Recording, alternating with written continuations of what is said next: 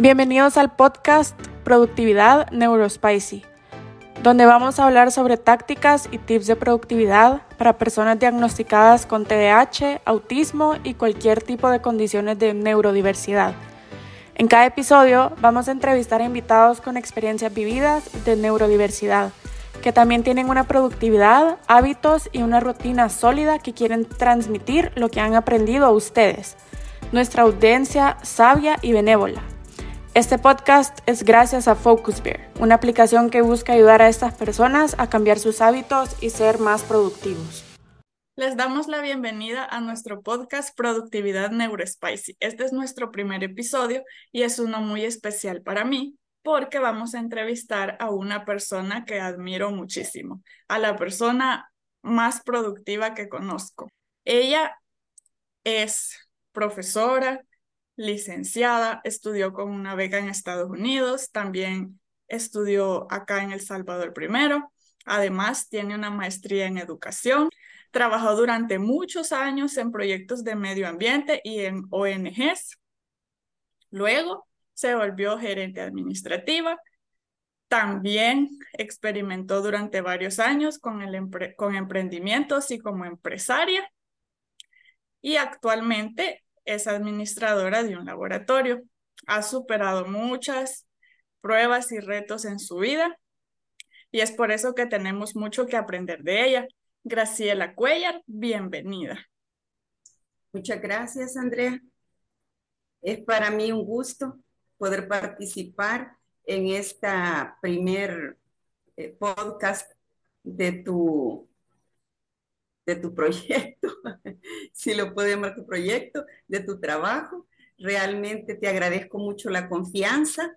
Eh, no sabía yo que era la persona más productiva que conoces, pero me alegra mucho que tengas esa visión de mí. Eh, siempre he puesto mi mayor empeño en lo que hago cada día. No pienso en el futuro eh, pensando martirizándome, sino que mi, objetivo es cada día dar lo mejor de mí, porque siempre todo lo que he hecho se lo he dedicado a Dios. Entonces, para mí, siempre, siempre es mi objetivo primordial dar lo mejor de mí, porque se lo estoy ofreciendo a, a Dios, que es mi guía. Gracias, sí, y por eso y muchas razones más la admiro mucho. Para empezar, le quiero preguntar, ¿usted considera que su cerebro funciona un poco diferente a los demás? y si la respuesta es sí, ¿por qué piensa eso? Pues fíjate que yo como soy muy creyente, creo que el Señor, bueno, a todos, todos traemos un diseño especial y particular, por eso somos seres únicos, individuales, eh, inigualables, no nos podemos comparar con nadie más. Indudablemente, mi cerebro tiene un diseño especial, soy un poco eh, diferente, digamos. Hay mucha gente que el principal problema que se le da para la productividad es la procrastinación. Y en mi diseño personal nunca he tenido ese factor. Hace años me explicaba una persona que respeto mucho que soy una persona visceral, no cerebral. Al principio, hace muchos años te digo, yo pensé, me estará ofendiendo o qué me quiere decir. Y luego me explicó que ahí la gente cerebral, antes de hacer una actividad, una acción, empieza en su cerebro a procesar los pros, los contras.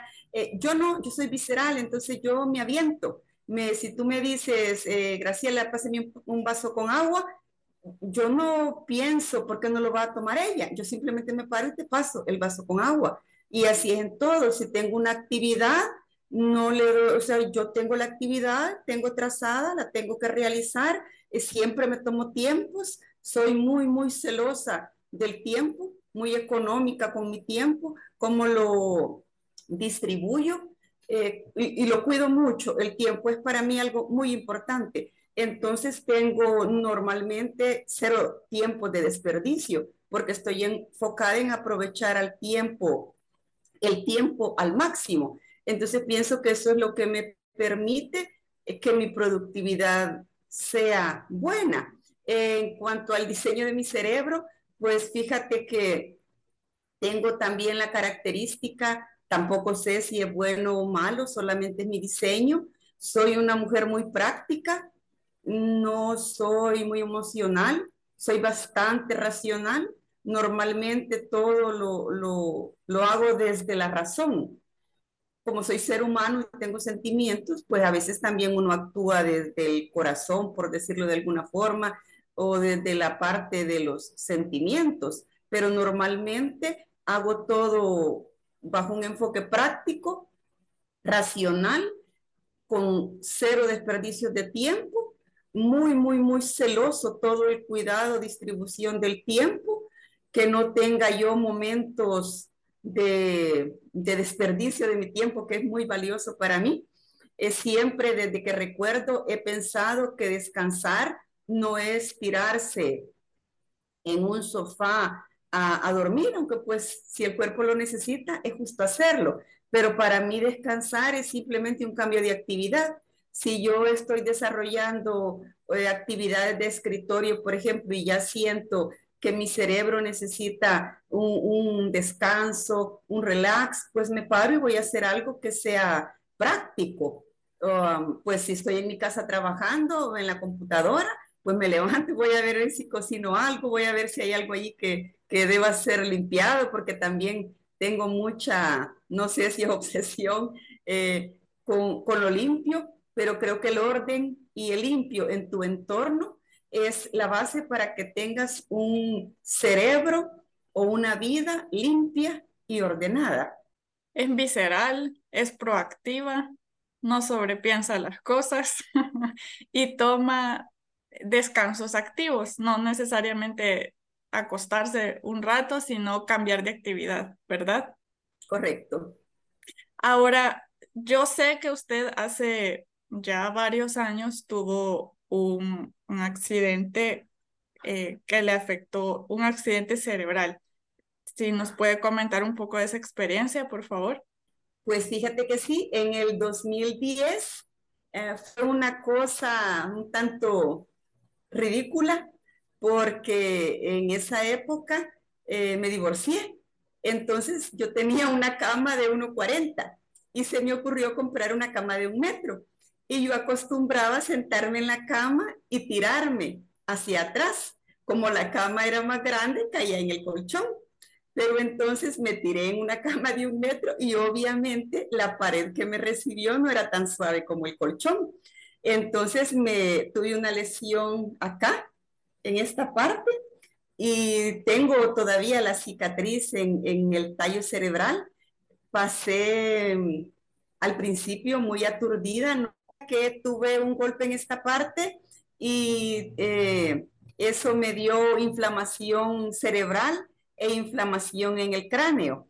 Pasé algunos, creo, unos dos meses, octubre, noviembre del 2010, un tanto aturdida por el golpe, con, con dolor muy fuerte y pues para no hacerte larga la historia, eh, ya cuando atecamos que los dolores de la cabeza se debían al, al golpe, eh, fui donde el neurólogo y él me, me hizo examen clínico, me tomó medidas, y entonces me explicó que tenía inflamado el cráneo y el cerebro y me dejó medicamentos, medicamentos bastante fuertes, gracias a Dios, eh, pues eh, soportaba el medicamento porque siempre he tenido una muy buena salud eh, y me logró desinflamar, ya que me tenía desinflamado el cerebro y el cráneo, me tomó un electroencefalograma y aparecían en, los, en las líneas que traza el, el examen partes sin actividad cerebral. Entonces el neurólogo muy bueno me empezó a dar eh, vitaminas, por decirlo de alguna forma, para el cerebro y para volverme la activación cerebral y para restaurarme la ideación. Y pues, mm, gracias a Dios, en el siguiente electroencefalograma todo salió bien y pues estamos ya en 2023 y creo que soy una persona funcional que tiene buenos procesos mentales. Gracias. Actualmente no le afectan de ninguna manera. Pues no, eh, tuve, tuve unas etapas en las que vivía mucho estrés, pero pues en la vida todo es aprendizaje. Uno tiene que aprender a manejar eh, cuando e, esas situaciones de estrés, a aprender a organizarse más y lo que te decía al principio, no sobrepensar. Eh, a veces el problema es, como dice la palabra, preocupación. Solo tienes que ocuparte. Pre, apartito, y luego ocuparte. Entonces, cuando uno está en esto muy de moda eh, actualmente, yo no sé qué, creo que ahora ya está bajando un tanto, que todo es estrés. Entonces, hoy día a mí me preguntan si tengo estrés y yo les digo cero estrés. No tengo nada en la vida por qué estresarme. Todo lo único que uno tiene que hacer es ocuparse y vivir el momento. Ah, claro que tenemos que planificar, tenemos que tener planificaciones, qué sé yo, a corto, mediano, largo plazo, tenemos que tener un plan de vida, no podemos ir a la deriva porque somos seres eh, pensantes, se supone que tenemos que organizarnos de una manera armoniosa y funcional nosotros mismos y nuestro entorno, pero no, no, no tengo ningún medicamento, no tengo dolores, no tengo ningún eh, trastorno. Sé que tengo la cicatriz en el tallo cerebral porque hace unos años me hicieron una resonancia magnética y, pues allí sale, ¿verdad? Pero no, no, no siento que me afecte en mi vida laboral ni, ni en mi vida personal. Y ya que menciona su vida laboral, ¿a qué se dedica actualmente? ¿En qué proyectos laborales está? Lo que pueda compartir sobre sus, lo que usted hace. Pues desde enero de 2023 regresé con una empresa, ya te voy a decir el nombre, es un secreto, eh, es broma. Eh, regresé con una empresa en la que estuve ocho años trabajando como gerente administrativo y este año, en enero de 2023, me dieron la oportunidad de eh, reinsertarme nuevamente y estoy como administradora de laboratorio de biotecnología de la empresa especialmente en, el cultivo de tejidos vegetales. Estoy hablando de Genética Salvadoreña, es una empresa 100% salvadoreña que inició sus labores en el año 2003. El pasado sábado 2 de diciembre cumplimos 20 años de estar funcionando. Es una empresa que se dedica, como te decía, al cultivo de tejidos vegetales. Eh, trabajamos musáceas, eh, conocidos coloquialmente como plátano y banano, ornamentales. También trabajamos, estamos trabajando con café. Eh, todo lleva sus tres etapas. Yo estoy como administradora de laboratorio, luego sigue invernadero, vivero. Tenemos ventas locales y ventas internacionales. Exportamos a Estados Unidos, Holanda, Centroamérica y este año empezamos también con Ecuador. Me gusta mucho el trabajo. Yo trabajo desde que tengo 14 años y como tengo una vida bien vivida, no me da vergüenza decir mi edad. Tengo 53 años y pues ya tengo varios años de estar trabajando. He trabajado, como tú decías al principio, en diferentes eh, escenarios y el, el, lugar que me da mucha paz es el laboratorio. Trabajar en el laboratorio, siento un entorno seguro, un entorno muy limpio. Se imaginarán que en un laboratorio pues solo, solo tenemos salas limpias. Eh, me gusta mucho el silencio. Soy una persona que disfruta mucho de sí misma. Entonces para mí el silencio es una bendición y allí gozo de un entorno seguro, limpio, muy ordenado. Todo lo trabajamos con bajo procesos, bajo procedimientos, eh, tenemos protocolos bien establecidos para todo. Entonces siento que para mi diseño personal es, el entorno que, que, más, que más satisfacción me aporta. Eh, pues este año ha sido para mí de nuevo aprendizaje. Eh, yo estudié, como tú decías al principio, profesorado primero en biología y química, luego estudié agronomía, Luego me gané una beca y estudié ciencias ambientales, entonces he estado muy relacionada con, con, la parte biológica, con la parte vegetativa. Entonces me, me, gusta mucho. Yo amo mucho la naturaleza, disfruto mucho la contemplación de las plantas, me fascina la, la floración de los árboles. Eh, me gusta mucho este país por eso, porque hay mucha, mucha diversidad en cuanto a vegetación. Y pues no sé, eso es todo. Estoy ahorita como administradora de un laboratorio de biotecnología en el área de cultivo de tejidos vegetales in vitro. Gracias. Y me imagino que es el ambiente perfecto para usted estar actualmente en ese laboratorio porque como usted mencionaba, es un lugar extremadamente limpio, silencioso, eh, trabajan en base a resultados, me imagino. Así que me alegra que usted se siente feliz y satisfecha, realizada ahí y felicidades por los 20 años de la empresa. Ahora bien, Gracias. yo sé que usted es una persona que le encanta trabajar, pero le quiero preguntar las, el tiempo del día en el que no está trabajando, ¿cómo utiliza ese tiempo? Eh, ¿Qué pasatiempos tiene o qué hace para relajarse cuando no está trabajando? Pues fíjate que tengo terapia ocupacional. Entonces, eh, hace, hace muchos años me diagnosticaron eh, depresión cíclica. Entonces yo entendí que el, el, el, cerebro está trabajando siempre, siempre, siempre. Y la mejor manera de controlar, eh, para mí, eh, la mejor manera que yo he encontrado de, de manejar eso es estando ocupada. Entonces, normalmente trato de estar trabajando en, eh, o en alguna actividad. Ahora mismo estoy leyendo un libro que me regalaron que se llama La Noche Oscura, me lo habían recomendado.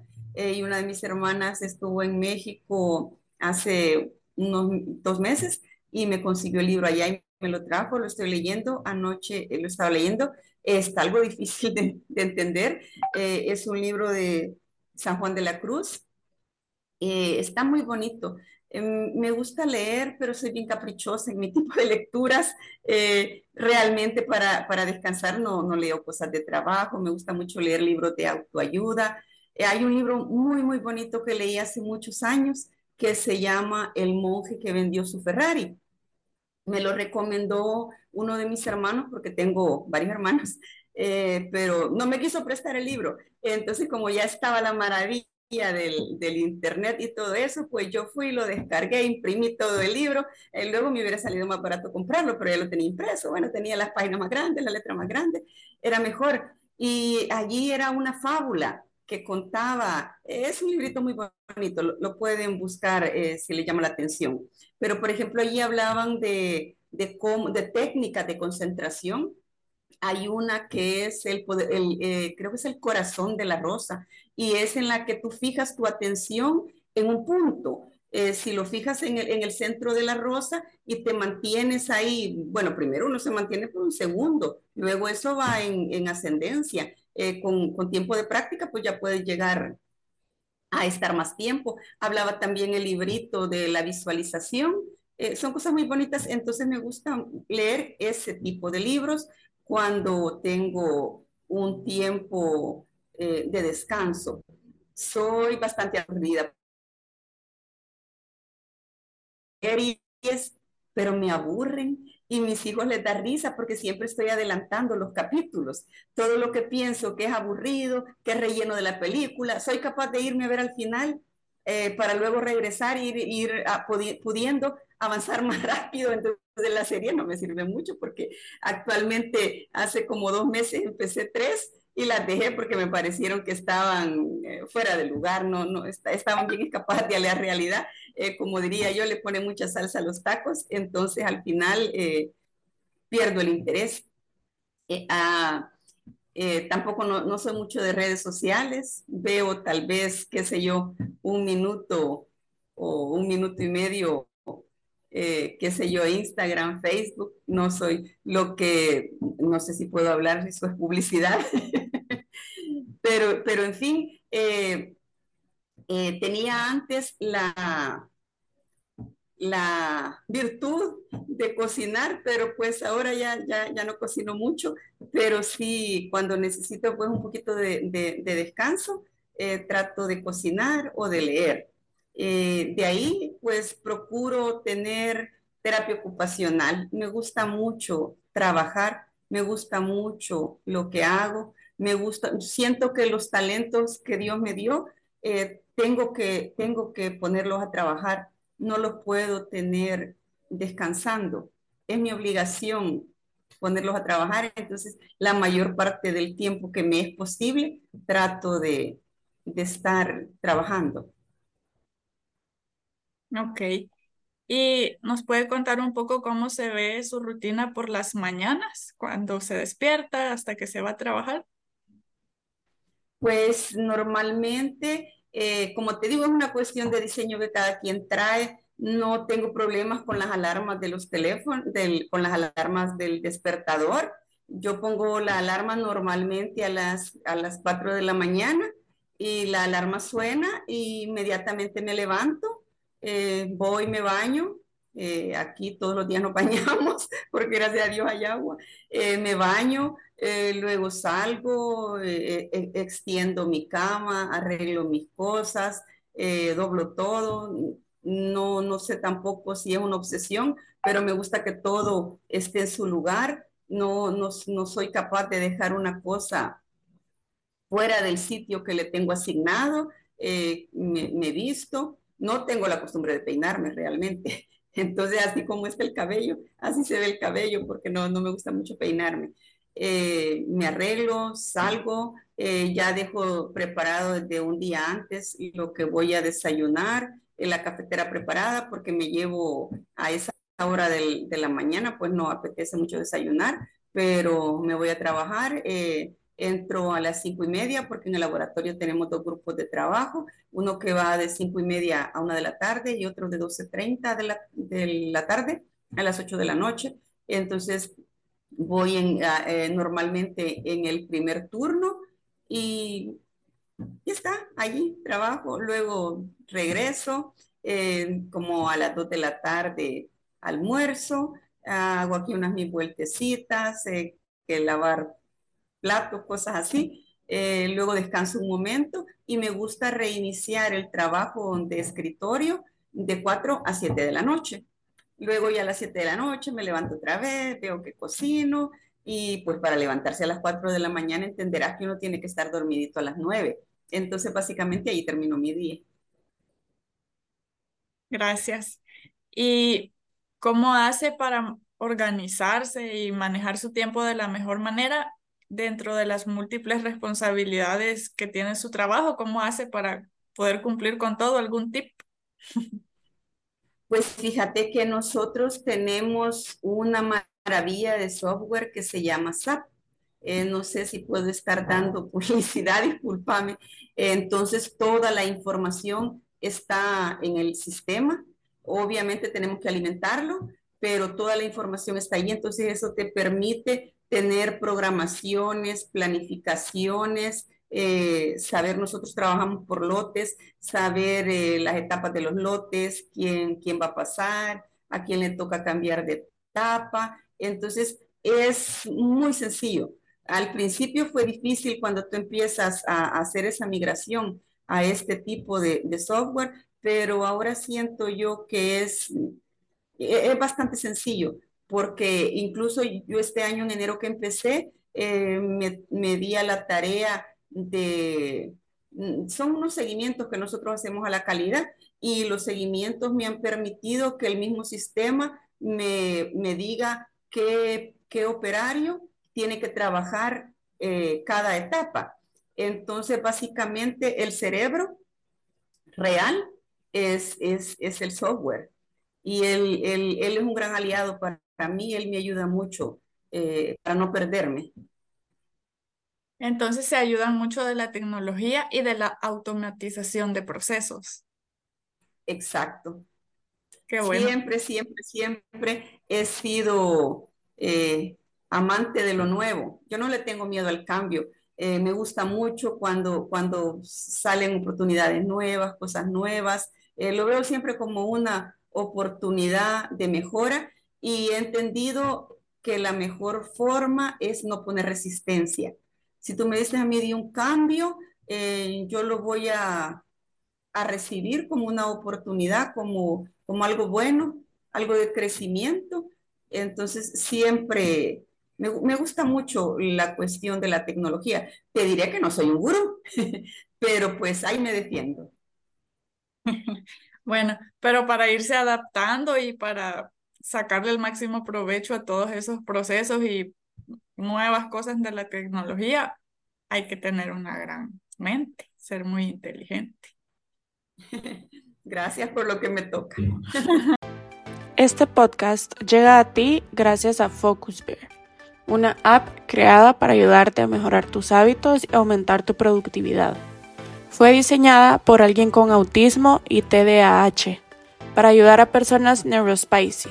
Además, se adapta a la población en general. La aplicación combina una guía de hábitos en tiempo real con el bloqueo de distracciones en todos tus dispositivos para que completes tu rutina matutina sin falta. Hagas mucho en tu trabajo y te desconectes de la tecnología por la noche. Descubre más en www.focusbear.io. Muy bien, continuando con nuestra entrevista, ¿qué hábito le gustaría eliminar de su vida? ¿Algún mal hábito o alguno que le robe demasiado tiempo? Ay, pues mira, tengo un problema. Siempre antes de acostarme tengo que tomar agua. Te digo que me tomo dos vasos de agua y eso me hace ir al baño en la madrugada y quisiera dejar de hacerlo, pero no logro dejar de tomar agua antes de acostarme. Yo creo que después de 53 años ya no lo voy a lograr, voy a tirar la toalla. Ok, gracias.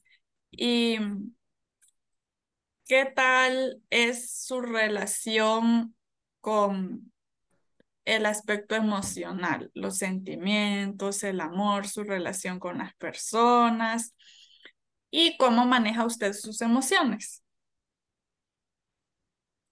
Pues em, realmente, como te decía antes, no, no soy una persona muy emocional soy más racional. Entonces, eh, hace años, una de mis hijas me compartió, era la, las cuatro leyes del espejo. Y hay una que se me grabó mucho, que era, si te molesta algo, está en ti y te toca trabajarlo. Entonces, normalmente cuando hay algún suceso que me afecta, eh, yo pienso, ¿qué hay en mí que provocó esa reacción, que es decisión mía, que no tiene nada que ver con los demás. Si yo me molesto, si yo me enojo, eh, probablemente yo ese día pues quizás no había dormido suficiente, eh, entonces no, realmente no, no me pongo a pensar eh, que alguien me quiere hacer daño o que algo es específicamente en mi contra. Entonces no, no, no tengo como conflicto con las relaciones con las, con las personas. No, no soy una persona de muchas amistades porque te digo que soy muy económica con mi tiempo. Eh, básicamente solo le dedico tiempo a mis tres hijos y a, mi mamá, por decirlo de alguna forma. Eh, tengo relación más llegada con algunos de mis hermanos y pues eh, con mis con los novios de mis hijas y pues paremos de contar, yo creo que hasta allí llega mis, mi, mi, mi, entorno. Entonces, como, como es un, un círculo tan pequeño, pues es más fácil convivir. Pienso yo que cuando tú tienes mucha, que, eres muy sociable, que tienes mucha conexión con mucha gente, pues, pues debe ser difícil, pero no lo sé porque no, no, no he vivido esa experiencia. También te comentaba al principio que me gusta mucho estar conmigo misma yo disfruto mucho de estar, no sé si soy la única persona que disfruta estar conmigo, pero yo sí disfruto estar conmigo, eh, entonces no, no, no, tengo como que un, un problema eh, con las relaciones o con la gente. Eh, obviamente tenemos emociones, pero uno con, con el paso de los años, uno aprende a manejarlas. Tenía hace como dos años que de pronto sentía mucha tristeza y pues yo te he hablado de Dios, yo soy cristiana católica y pues fui en una confesión con, con, con el sacerdote y le expliqué eso. Y, pues él me dijo que es una emoción normal, que solamente se la tengo que ofrecer a Dios y que pedirle que, que me restaure la alegría. Entonces, eh, sí, a veces siento eh, como un poco de tristeza, normalmente cuando ya estoy muy cansada. Cuando ya estoy muy cansada, normalmente siento incluso deseo de llorar, pero uno con el transcurso de los años aprende a conocerse más si te das tiempo para conocerte, claro. Entonces yo ya sé que cuando tengo e, este sentimiento, esta sensación, e, estoy cansada. Entonces lo que hago es que me recuesto un momento, trato, me gusta mucho escuchar, tengo esta, eh, no sé si es, si es hábito de escuchar ondas binaurales. Entonces busco ondas binaurales y, y me gusta mucho eh, ese tipo de cosas. Podríamos decir que para usted es más importante la calidad de sus relaciones, aunque sean pequeñas, que relacionarse con una gran cantidad de personas. Pues creo que sí, para mí lo principal es la calidad, pero también lo que pasa es que yo soy una persona bastante huraña. Eh, me gusta mucho cuidar mi paz mental. Entonces no, no, no soy una persona que le ande dando oportunidad a todo el universo para alterar mi paz. Entonces prefiero, como tú dices, eh, un, núcleo cerrado, pequeño, eh, que yo sé que está lleno de amor, de afecto, eh, a quienes yo amo y sé que es recíproco y, y no va a haber, como te digo, relaciones tóxicas o situaciones así. Yo tengo como regla todo lo tóxico lo aparto de mi entorno, sea quien sea. Si le quita la paz, Fuera. Fuera. ok.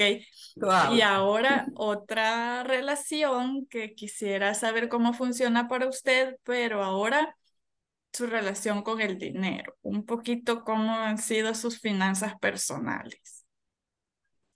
Pues fíjate que yo creo que he cometido un error muy grande eh, durante toda mi vida, porque nunca he tenido apego al dinero. Entonces el dinero nunca ha sido importante para mí, si lo tengo o no lo tengo. Eh, obviamente uno tiene pues eh, sus gastos que cubrir, pero no me muevo en función del dinero. Es, para mí es más importante eh, mi paz. No, no siento que tenga una mala relación con el dinero porque por la providencia de Dios siempre he tenido una buena vida, siempre he tenido una vida holgada, eh, siempre he tenido techo, sustento y extras. Entonces, no, no, siento que sea, que no te voy a dar mentira, no soy muy buena este, administradora, pero pues soy lo suficientemente buena para tener una vida digna. Ok. Y hace unos minutos me comentaba que por su rutina, principalmente de trabajo, necesita irse a acostar temprano para descansar lo suficiente. Entonces quisiera que nos cuente un poquito cómo es su rutina de noche, cómo desconecta su cerebro de tantas responsabilidades para poder descansar y realmente tener un sueño reparador. Pues fíjate que hace muchos años padecía de insomnio y me di cuenta que padecía de insomnio porque me acostaba a pensar.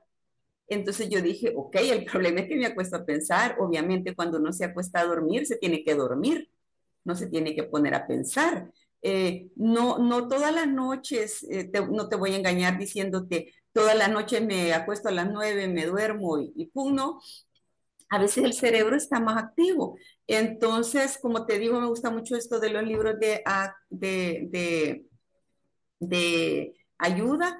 Entonces, hay, hay, una, hay una persona que, otra de mis hermanas, me, enseñó, eh, no sé si se pronuncia bien el apellido, pero es Louise Hay, que ella tiene eh, unos muy bonitos libros.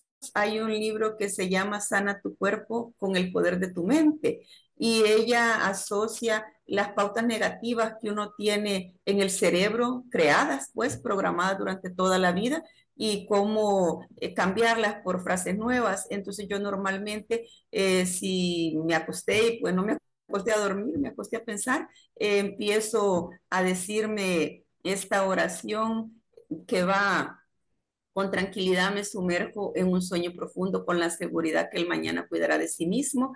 Y pues Así, así me la repito. Eh, obviamente hago mis oraciones, yo creo mucho en el poder de la oración eh, y, y uno pues uno se tiene que ir programando. Si me voy a acostar a dormir, pues lo último que digo al final, voy a tener un sueño profundo y reparador. Gracias. Durante toda nuestra conversación ha mencionado muchas cosas que podemos aplicar como consejos para mejorar nuestra productividad o para aprender a descansar mejor, ya sea durante el día o por la noche, pero puntualmente algún recurso, eh, ya sea libro, programa, un tip que usted quiera recomendar para eh, que podamos tener una mejor productividad o para crear hábitos saludables? Tienes que estar siempre enfocada y concentrada. Para eso, eh, eh, ahora con la tecnología se pueden encontrar muchas, ah, ¿cómo se llama esto? Tips, no, no, no son terapias, ¿cómo se llama? Videos eh, que te expliquen cómo mejorar tu concentración. Hay, bueno, tu aplicación para que, que les, que, que, te enseñen cómo mejorar la, la concentración, eh, cómo enfocarte. Es muy importante si, si lo que te afecta es que te gusta postergar, es muy importante, poco a poco, poco a poco, no, no se logra de un día para otro. Es muy importante tener rutinas yo normalmente me levanto a la misma hora, desayuno a la misma hora, almuerzo a la misma hora, ceno a la misma hora. Todo, todo lo tengo con rutinas.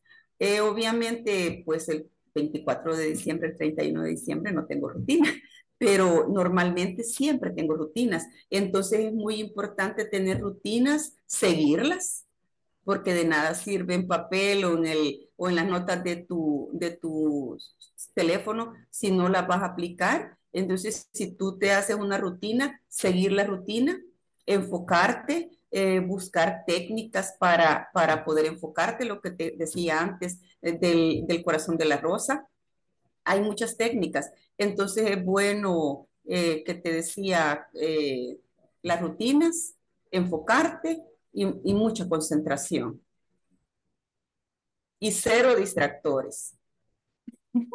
Sí, es que, bueno, yo le admiro que su cerebro ya está como diseñado así, así funciona automáticamente, se concentra muy fácil, no se distrae tanto. Entonces, es como que la app, nuestra app Focusver, como que ya está dentro de su cerebro, pero la, para las personas que nuestro cerebro no está así, eh, la verdad que sí, esta app y otras herramientas son muy útiles para evitar la procrastinación, las distracciones y aumentar el enfoque. Y bueno, ya casi vamos terminando, así que... Pero te diré, perdón que te interrumpa, te diré que no siempre es positivo porque muchas veces se han quejado de mí porque eh, si estoy haciendo algo, si estoy viendo algo, me hablan y, y, y, no, no, no logro conectarme con lo que me están diciendo porque estoy demasiado concentrada en lo, en lo mío. Es que a usted le pasa el hiperfoco, se hiperconcentra y se olvida del resto. Entonces usted también tiene que, lo que usted quizás necesitaría aplicar es ir implementando pequeños descansos cada 25 minutos o 30 minutos, descansar un par de minutitos, algo como el método Pomodoro, ese consejo le dejo yo a usted. Ok, perfecto. Eh, Lo voy a aplicar. Ok. ¿Algún lugar en las redes sociales o si usted desea, donde la gente la pueda encontrar a usted o a su trabajo?